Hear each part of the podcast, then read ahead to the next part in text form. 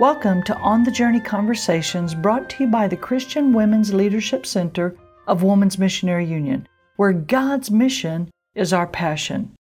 I'm your host, Sandy Wisdom-Martin. Through the cooperative program, Southern Baptists pool their resources to support the work of 6 theological seminaries. The convention operates these seminaries to train its ministers and Christian workers.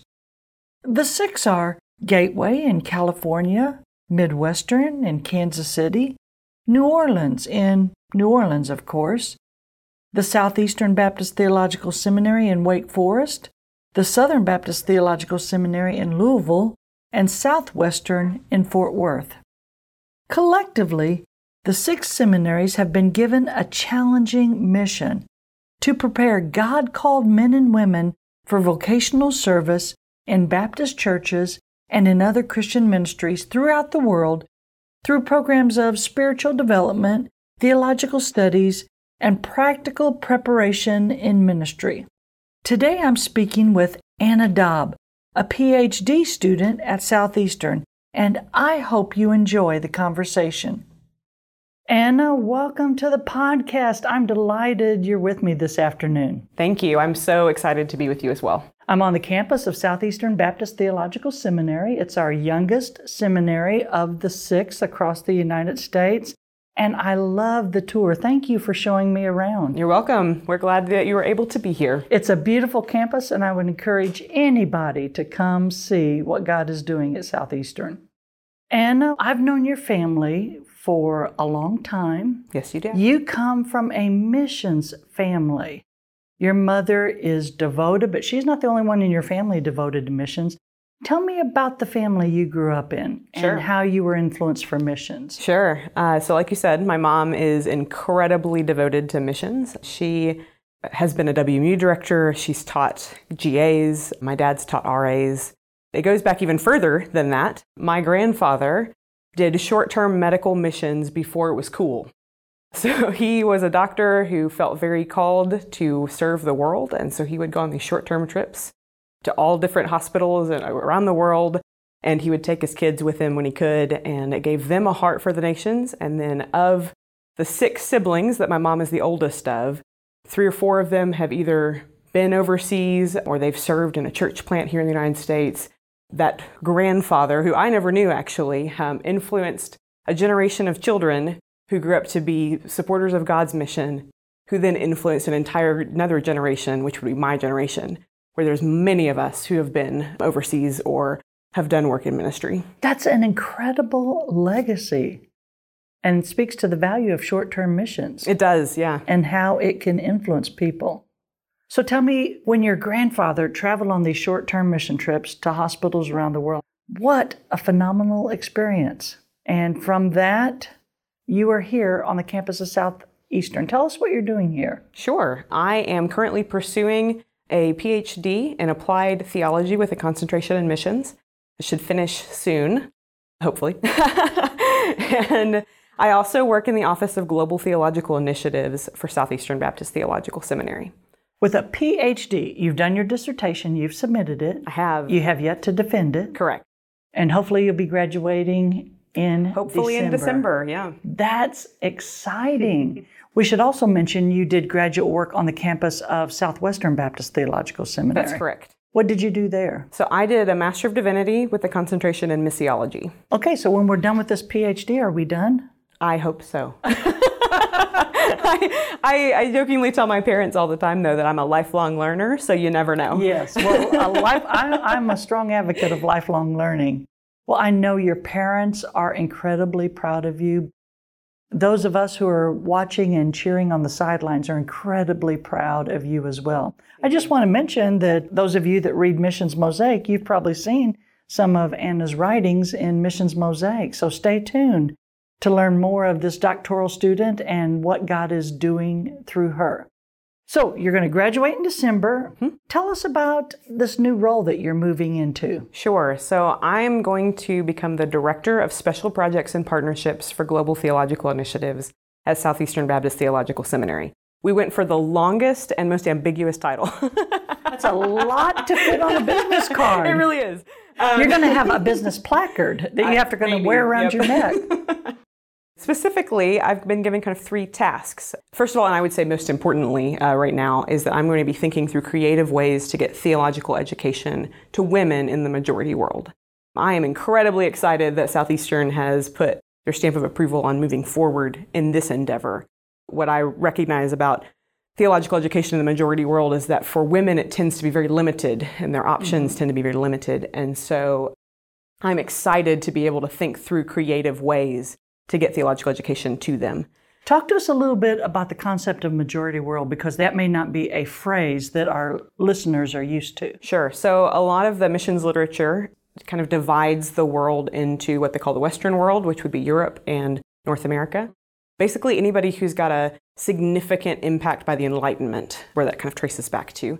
And then the rest of the world is considered the majority world. So you're thinking Latin America, Africa, Asia, all of those places kind of roll into this idea of majority world. And your job is to get theological education for women in the majority world. Well, why not just... It's a big world. Why not just start out with the biggest goal you could think of? I mean, why start small? I agree with you. So how are you going to do that? At this point, I'm not really sure. Right now, we're in the planning stages. We're having a lot of conversations with existing partnerships. So Global Theological Initiatives, let me give you a little background of just our entire program. We are the international partnership arm of Southeastern. We exist to employ the resources of Southeastern to benefit theological education around the world. The way that we often do that is through leadership development cohorts. Mm-hmm. So we're working with schools or already existing entities in a lot of places, and we're asking the question, how can we help you become the best school you need to be? So we're not looking for a whole bunch of Southeastern extension centers. We're actually looking at how do we partner with you in Africa or in Latin America, and how do we help you have really strong, biblically faithful, contextually appropriate theological education? And how do we help you be the people, you being the school, who can get that to the masses? So our goal really is to train the trainers. So we're looking around and saying, who in your school needs further education to be able to help you become the strongest school you can become? I love this concept. It's not going to pay the bills. No. And we were talking earlier and someone said it's a bad business model, but it is an incredible kingdom model. It is. To equip women in the majority world to be salt and light in their communities. Yes. We're recognizing more and more that especially in some of these majority world areas, there are a lot of women who are doing a lot of work in their churches, but have had no theological background. And so we want to ask the question, and we want to hopefully give some creative answers, I guess I should say, of how do we help you learn how to correctly handle the word of truth and to feel confident in that, mm-hmm. so that they can then teach other women, they can help in their churches.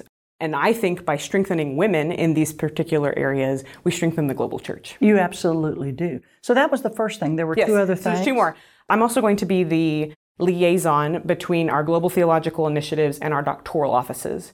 So we recognize... In your spare time. In my spare time, yeah. We recognize that there are some people in the majority world who really do need to get that doctoral level training, who are gifted, mm-hmm. who are called. The issues are they don't want to leave a proven position, or they don't, or they may not have the money. So we want to think through some creative options of helping make a pathway for them to be able to get into a doctoral program. Those will be few and far between, but we do want to be able to have somebody who's helping them do that. And you'll be working with seminaries around the world to make that happen. Yes. So we'll be working with our Global Theological Initiative students who've graduated from our master's programs. A few of them, we would hope, mm-hmm. would go on to doctoral programs. It's just like master's degrees here. Not everybody who gets a master's degree chooses to go into a doctoral program, but there are some that need to. And so how do we help make that pathway? My boss often talks about being the people who clear the rocks for other people to take the road. And that's one of the things that we're trying to do here in Global Theological Initiatives is say, how do we clear some of those rocks that might be in your way to get the right people doctoral degrees so they can be the teachers and trainers in their own spot? Okay, and you've got a tiny bit left, space left on the business card. So what's the third one? So the third one is thinking through some certificate level training for places where there aren't theological education opportunities. So looking at some global women's options. That may be part of this certificate part. Looking and saying, if there's not theological education opportunities, and some of these people maybe don't have the credentials to be able to go into an undergraduate or a graduate program, are there certificate options that we can offer so that they're getting some kind of training in their location? Now, what we try to be really careful of in our global theological initiatives is we don't want to be the competition to our own partners. So if there is a seminary who's already offering certificate and undergraduate level options, we're not trying to get in the way of that. We're asking, are there places where it doesn't exist? And let's help get some theological training to those places. Does that make sense? And in the meantime, you're also teaching classes. I am, yes. Tell us about the class you're teaching right now. So I am actually going to teach, starting tonight, an evangelism class for women in the Dominican Republic over Zoom. So it'll be fun. All right. And this is the first time you've taught that class. This is the first time I've taught this class, and it's the first time I've done an entire class over Zoom. So we'll see how it goes. Okay. But usually you teach a missions class. Correct. And you'll be doing that again in the fall? I will be, yes. Okay. So I've taught as an adjunct instructor here at Southeastern this kind of Introduction to Christian Missions course. And then I'm going to be teaching it again in the fall, both on campus and online. I loved my Introduction to Christian Mission class in seminary that I took. And I still remember things from that class. If you had a student 30 years from now, what would you want them to remember from your class? That's a great question. I've actually been giving a lot of thought to this because I'm trying to build a new class for the fall. And so what do I want students to take away from that? And the answer to my question would be that 21st century missiology, 21st century missions, is us boldly going together. So it's going to be men and women boldly going together. It's going to be singles and marrieds boldly going together. And it's going to be Western missionaries and majority world missionaries boldly going together. If I can get my students to the end of the semester to remember that, I think that I will have succeeded. I think they will be able to remember that 30 years from now. That is fantastic. You grew up in missions discipleship. What is something that you learned then that you carry with you today? That's a great question. To be honest, the times when missionaries spoke to us, either over a Skype call or a phone call, or whether they were there in person at the church, and getting to see their heart and their passion for the people that they served, and getting to hear their stories and recognize you have some really great success stories mixed with some really big failures, and recognizing that missions is about the everyday. And so getting to hear their stories, getting to see the videos where we celebrated the way that God was moving around the world, but also recognizing these are ordinary people that the Lord had called and gifted and equipped to take his name across the world is probably what I remember the most. Celebrating successes and failures, that is a good point. And that is something I remember from my Intro to Christian Mission classes. Professor Bryant Hicks, who had been a Foreign Mission Board missionary, I just remember one time him admitting that someone had sent him a check, and he put it in his desk drawer and found it 6 months later. Oh, no. And so he talked about how embarrassing that was to have to contact the donor. And he gave such practical insights in that course. And I carry those things with me till today. It's great. So, it's not all about success, is it? It's not. We learn as much from our failures as we do from our successes. We do. That's one of the things that I've appreciated about Global Theological Initiatives. Because we're always trying to create, we're always trying to be innovative. There's a lot of times when things don't work. And so we have a lot of times where we assess what we've already done, and we've said what worked, what doesn't. How do we continue to move forward? How do we continue to move those rocks, like we talked about a minute ago? And being okay with recognizing I don't have to be perfect at this as long as I'm continually doing what I think the Lord has called me to do. But that's counterculture to even Western Christianity. It is. So what would you say to committed Christ followers who are not used to that type of model? They want to see success. Sure. I think we all do, especially, like you said, as Western Christians. And we want it to be immediate because we're kind of in this microwave mentality where I can heat up my food in 2 seconds. Yes. I always come back and say, at the end of the day, obedience is the goal, not quantifiable results. And so even in this evangelism class I'm about to teach, I'm talking about what counts as successful evangelism. It's not whether or not you see a person come to know Jesus at that moment, although we pray that that's the end result. What counts as successful evangelism is that I listened to the prompting of the Holy Spirit and I responded in boldness when he gave me the opportunity to proclaim his name. I think back to Ephesians 6 when Paul says, "Pray also for me for the boldness that I may proclaim the word of God as I ought."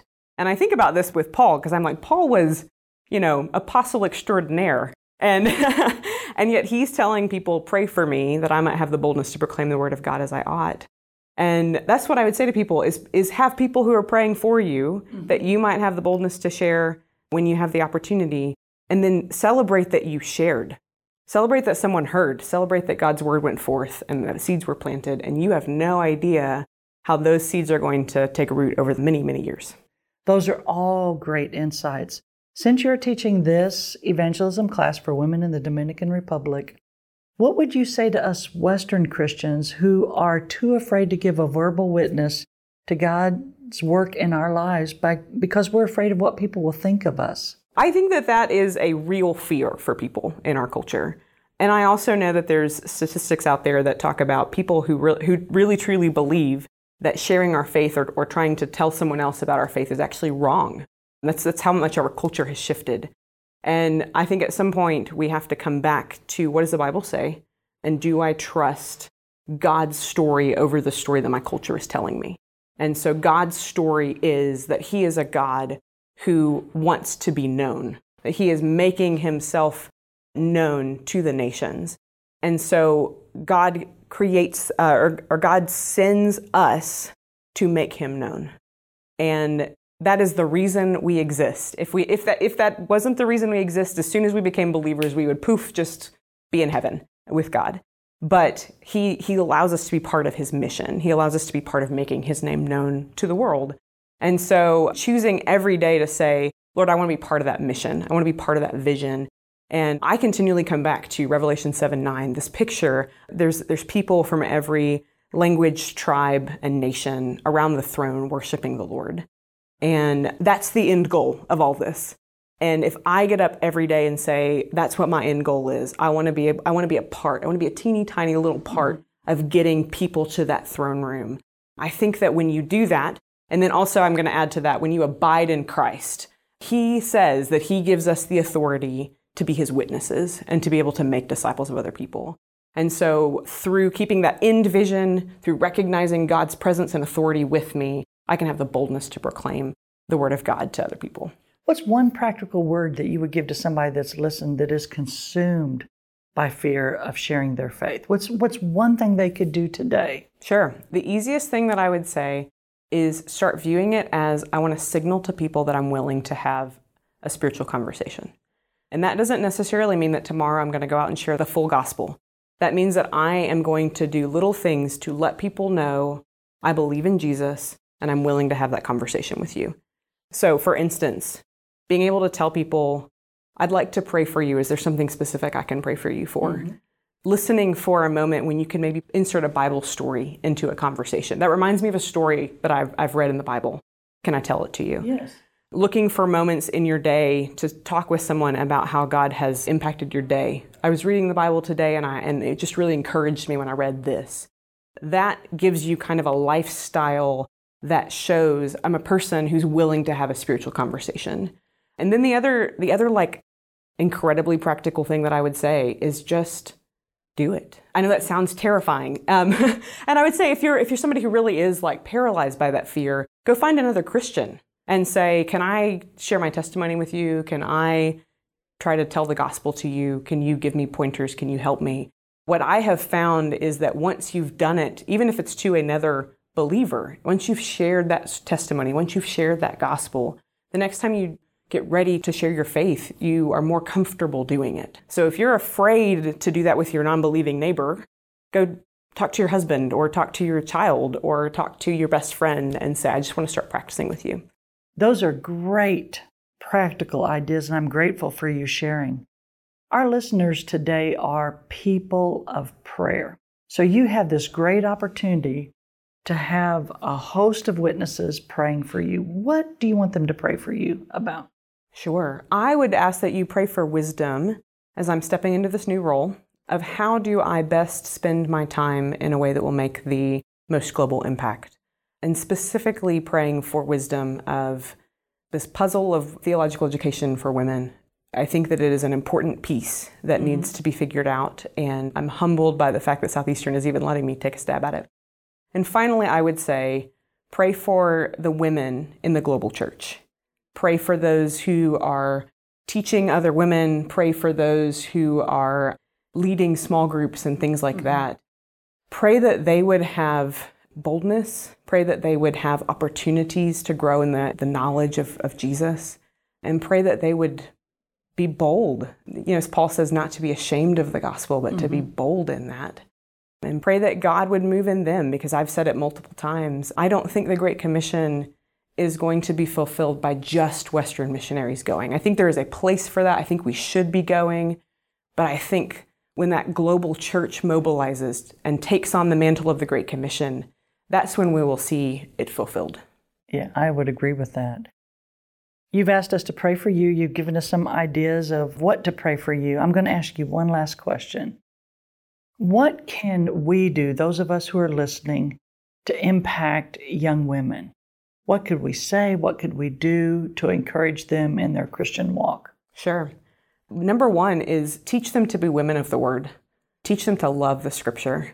Encourage them to love the Scripture. Encourage them that if they don't know how to approach the Scripture, that they would seek out ways to learn. I think for so many years, women have felt like that's not something that's open to them. I think you're seeing that shift right now. And so trying to think through, how do we help women have the opportunity and the knowledge to be able to feel like they can approach God's Word on their own? And not that that means that they do it by themselves, by any stretch of the imagination, but that they have the tools to not be afraid of approaching Scripture. And so, like, teaching them to love the Word, also teaching them to be people of prayer. You said before that the people who are listening to this podcast are women of prayer. Teach us how to pray so that we may find the power that is there. My generation has grown up in a microwave society, in an internet society, and in a very fast-paced society. And so I know that many women my age struggle in prayer. And so teach us how to find that power there. Teach us how to rely on the Holy Spirit. Teach us how to ask and teach us how to wait for the response. Well, very good. Well, Anna, I'm just thrilled that we could spend time together. Yes, I'm so excited about this new adventure that God is leading you on. I hope your defense of your dissertation goes well. Thank you. And that I know things in your new role won't go smooth every day, but I pray that God will be with you and every day will confirm your call that He's placed on your life. And you will get to see Him work in magnificent ways. That's what I'm hoping. Whenever my boss and I were talking about me potentially taking this position, he said to me, I know that your heart is on the mission field, but if you can influence people by staying here, it's worth it. It is. And we'll be praying for you. Thank you. Thanks for joining us. Yes, thank you as well. I am so grateful you took time to listen to this On the Journey conversation. I don't think Anna's grandfather could have dreamed where his legacy would lead his children and grandchildren. What an incredible missions heritage. It's not too late to plant mission seeds with your children and grandchildren. Visit WMUstore.com for ideas like Missions in a Box. And find a seminary student you can encourage today. We'll see you next time.